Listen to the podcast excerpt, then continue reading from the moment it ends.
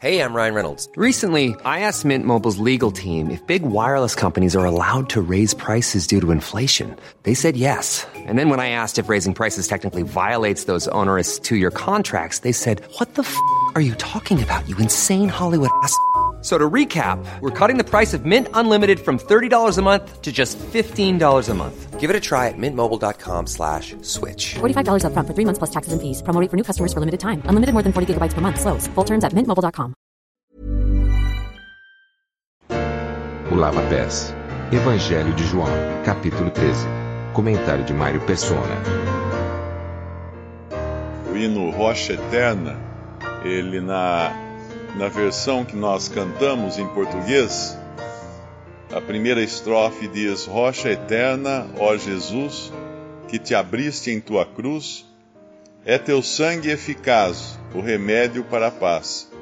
Do pecado e seu poder, só tu podes nos valer. Ah, na realidade, eh, essa não foi a intenção do autor do hino quando ele escreveu essa estrofe. Porque eh, no original em inglês, se nós traduzirmos ao pé da letra, fica assim: Rocha eterna, ferida por mim, quero refugiar-me em ti. Que a água e o sangue do teu lado ferido me sirvam de dupla cura, salvando-me da ira e purificando-me do pecado. Dupla cura. O hino fala de dupla cura. E é um desses aspectos da obra de Cristo que nós aprendemos aqui, nessa passagem, quando o Senhor vai lavar os pés dos seus discípulos. Porque na cruz, quando o soldado feriu o lado do Senhor, saiu sangue e água. Essa é a dupla cura. O sangue para expiar os pecados, a água para purificar. Então, nós, nós somos uma vez, de uma vez para sempre, uh, lavados no sangue do Cordeiro. Nosso pecado é totalmente uh, limpo pelo sangue do Senhor Jesus que foi derramado na cruz. Mas nós, no dia a dia, somos, e também fomos lavados né, pela, pela água da palavra, quando nascemos, uh, nascemos da água, que fala lá em, em João 3. Mas nós no dia a dia precisamos continuar uh, sendo lavados pela água. E em Efésios 5, a, a água é mostrada como um símbolo da palavra de Deus. Então, entendendo essa dupla cura, nós entendemos um pouco mais do que significa isso que o Senhor estava fazendo aqui porque ele se despe, ele sabe que vai sair do mundo aqui, ele sabe que já tinha terminado o seu tempo aqui, ele vai agora ser entregue numa cruz, sabendo no versículo 3 que o Pai tinha depositado nas suas mãos todas as coisas e que havia saído de Deus e que ia para Deus, levantou-se da ceia, tirou as vestes e, tomando uma toalha, cingiu-se. Ele faz aqui uma, uma encenação, uma figura daquilo que ele fez, na verdade, quando ele se despiu da sua glória, da sua realeza, uh, quando nós cantamos naquele hino em alvas vestes está Senhor, uh, eu não lembro o nome do hino agora, Palácios de Marfim, ele deixou os palácios de Marfim, ele deixou os mais altos céus e desceu aqui. E lá em Efésios fala que ele vai, ele sobe depois, ele, ele subiu depois, acima de todos os céus. Então ele veio do, do lugar mais alto, desceu no lugar mais baixo, aqui na terra, e depois foi, foi mais baixo ainda, porque foi a morte, não é? Uh, e, e, aqui ele vai, uh, num certo sentido, quando ele se despe, ele está dizendo isso, ele está passando essa mensagem para os seus discípulos. Ele está se despindo da sua, da sua glória, da sua realeza, da sua, de todas as coisas que, que ele tinha nos céus, para agora chegar a um lugar que é um lugar abaixo dos seus discípulos. Porque para poder lavar os pés deles, ele teria que se ajoelhar e chegar até o, aos pés dos discípulos. Numa outra passagem, nós vimos a mulher lavando, eh, lavando os pés do Senhor com lágrimas, e numa outra, ela lava os pés do Senhor com unguento e enxugando com seus cabelos, o que significa que ela tinha que colocar o rosto no chão. E o Senhor fez isso também. Quando ele veio aqui, ele fez isso. E agora, ao lavar os pés dos discípulos, ele vai dar uma lição para eles. Na realidade, ele não, não, queria dizer que a gente devia pegar uma bacia de água e uma vez por ano lavar os pés de algumas pessoas, como o Papa costuma fazer, não sei se é na Semana Santa, não sei em que, em que período do, do ano, ele lava os pés de algumas pessoas pobres e assim ele dá um exemplo, etc. e tal. Mas na realidade não era isso, porque quando nós entendemos que a água é uma figura da palavra e a água purifica, nos limpa do nosso contato do dia a dia com o mundo, qual é o papel nosso? Lavar os pés dos nossos irmãos.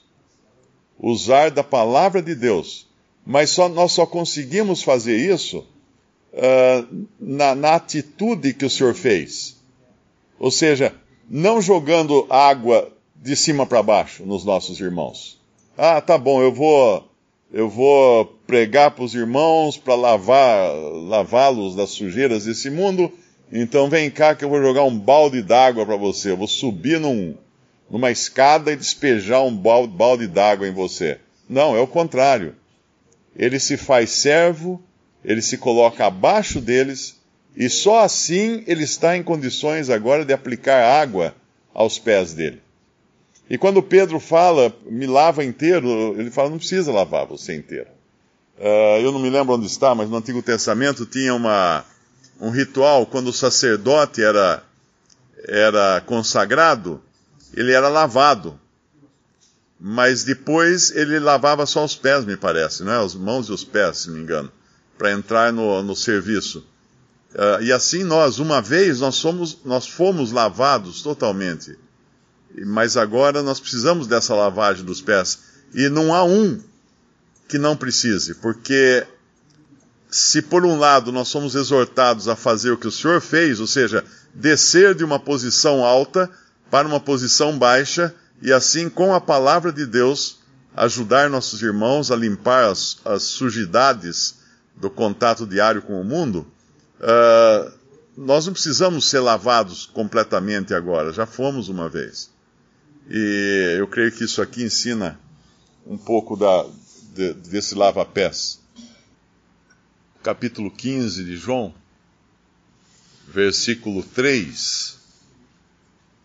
Vós já estáis limpos pela palavra que vos tenho falado. Aqui mais uma vez faz referência à palavra como sendo o meio de limpar, o meio de limpeza. Lá em Hebreus, capítulo 9, ele dá mais, um, mais alguma coisa, fala alguma coisa da, do duplo aspecto, do duplo aspecto da nossa purificação, porque no capítulo 9 ele vai falar do sangue. Capítulo 9, versículo 10, 22. 10, 22 Cheguemos-nos com verdadeiro coração e inteira certeza de fé, tendo o coração purificado da má consciência, isso é pelo sangue, e o corpo lavado com água limpa, isso é pela palavra. Mas no capítulo 9, ele vai falar, no versículo 9, que é uma alegoria para o tempo presente, em que se oferecem dons e sacrifícios que quanto à consciência não pode aperfeiçoar aquele que faz o serviço. Mas acho que o versículo que eu queria falar é, é outro. É o versículo 14. Quanto mais o sangue de Cristo, que pelo Espírito Eterno se ofereceu a si mesmo imaculado a Deus, purificará a vossa consciência das obras mortas para servir ao Deus vivo. Então, aqui um outro aspecto da purificação feita pelo sangue nas nossas consciências, eu creio que pela, pela afirmação e pela, pelo conhecimento do valor da obra de Cristo na cruz, do seu sangue derramado na cruz. E aí no dia a dia somos, somos purificados ou lavados com água limpa da palavra de Deus. Agora, o, o curioso aqui é que Pedro não aceita, a princípio, ser lavado, e depois o Senhor vai falar de um que não, não, não foi lavado. Ele fala no versículo 10 do nosso capítulo 13 de João: Disse-lhe Jesus: Aquele que está lavado não necessita de lavar senão os pés, pois no mais todo está limpo. Ora, vós estáis limpos, mas não todos. Então também esse aspecto da palavra ele tem esse, essa dupla função de, de lavar. Uma que acontece uma vez e outra que acontece no dia a dia, no nosso andar aqui neste mundo. Agora, a recusa de Pedro em se deixar lavar, ou em, deix, em, em de, em deixar que seus pés fossem lavados, uh, muitas vezes nós fazemos isso quando não aceitamos uma exortação trazida na palavra de Deus por algum irmão. Nós falamos para ele assim: uh, Eu não quero ser lavado. Eu não quero ser lavado. E, na realidade, um que não foi lavado foi era Judas. Judas não foi lavado nem inteiramente, não é? Como também não foi lavado os pés, porque ele não aceitava nenhuma, nenhuma reprimenda ou, ou, ou exortação ou qualquer coisa que viesse da palavra de Deus. E que triste é, porque isso é, é comum, todos nós, eu, eu, campeão nisso, não aceitamos uh, quando recebemos uma palavra de exortação, de edificação ou de consolo de, de algum irmão. E elas vêm sempre, é o tempo todo. Nós sempre nos esquivamos, uh, tiramos o nosso pé da frente, né? O irmão vem lavar o nosso pé, nós vestimos uma bota para não, não deixar lavar, uh, colocamos resistência. Mas deveríamos ser dóceis, lembrando que vem do Senhor. A lavagem dos pés aqui foi o Senhor que fez, dando exemplo para que nós fizéssemos isso uns aos outros. Então, quando alguém está lavando os pés dos irmãos pela palavra, ele está simplesmente fazendo o que o Senhor pediu, seguindo o exemplo que ele deu. E deveria ser assim, né? Como como foi explicado, não com água fervendo para escaldar os pés, nem com água congelando para perder a, pra perder a, a circulação do, das artérias dos pés, mas com água tépida para que se for, for, seja uma coisa agradável.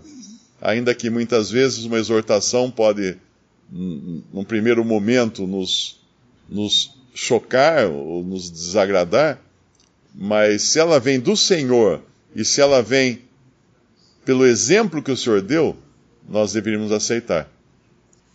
Tem um comentarista que ele fala que ao se cingir com uma toalha, ou seja, amarrar a toalha na cintura, como o Senhor fez, ele agia como um servo. E, e assim ele vai fazer tudo isso como se fosse um servo. E, e ele comenta que ficaria mais apropriado este, esta passagem no Evangelho de Marcos, onde o Senhor é apresentado como perfeito servo. E, no entanto, está aqui no Evangelho de João, onde o Senhor é Deus, o Filho de Deus, para mostrar a altura da qual ele desceu para assumir essa posição de servo e lavar os pés dos seus discípulos. Visite respondi.com.br. Visite também 3minutos.net.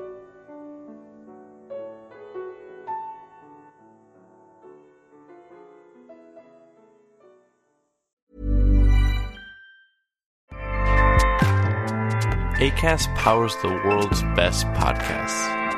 Here's a show that we recommend. The Real Housewives is a guilty pleasure for most, but if you're looking to not feel guilty about that pleasure, tune in to Everything Iconic with me, Danny Pellegrino, where I break down all the messy moments and behind the scenes antics of Bravo's popular franchise. And on Everything Iconic, I also interview celebrity guests like Kelly Ripa, Kiki Palmer, Drew Barrymore, Cameron Diaz, and more about their guilty pleasures, their past work, and so much more. So if you're pop culture obsessed and find yourself watching way too much reality TV like me, tune in to Everything Iconic with Danny Pellegrino wherever you listen to podcasts. ACAST helps creators launch, grow, and monetize their podcasts everywhere. ACAST.com.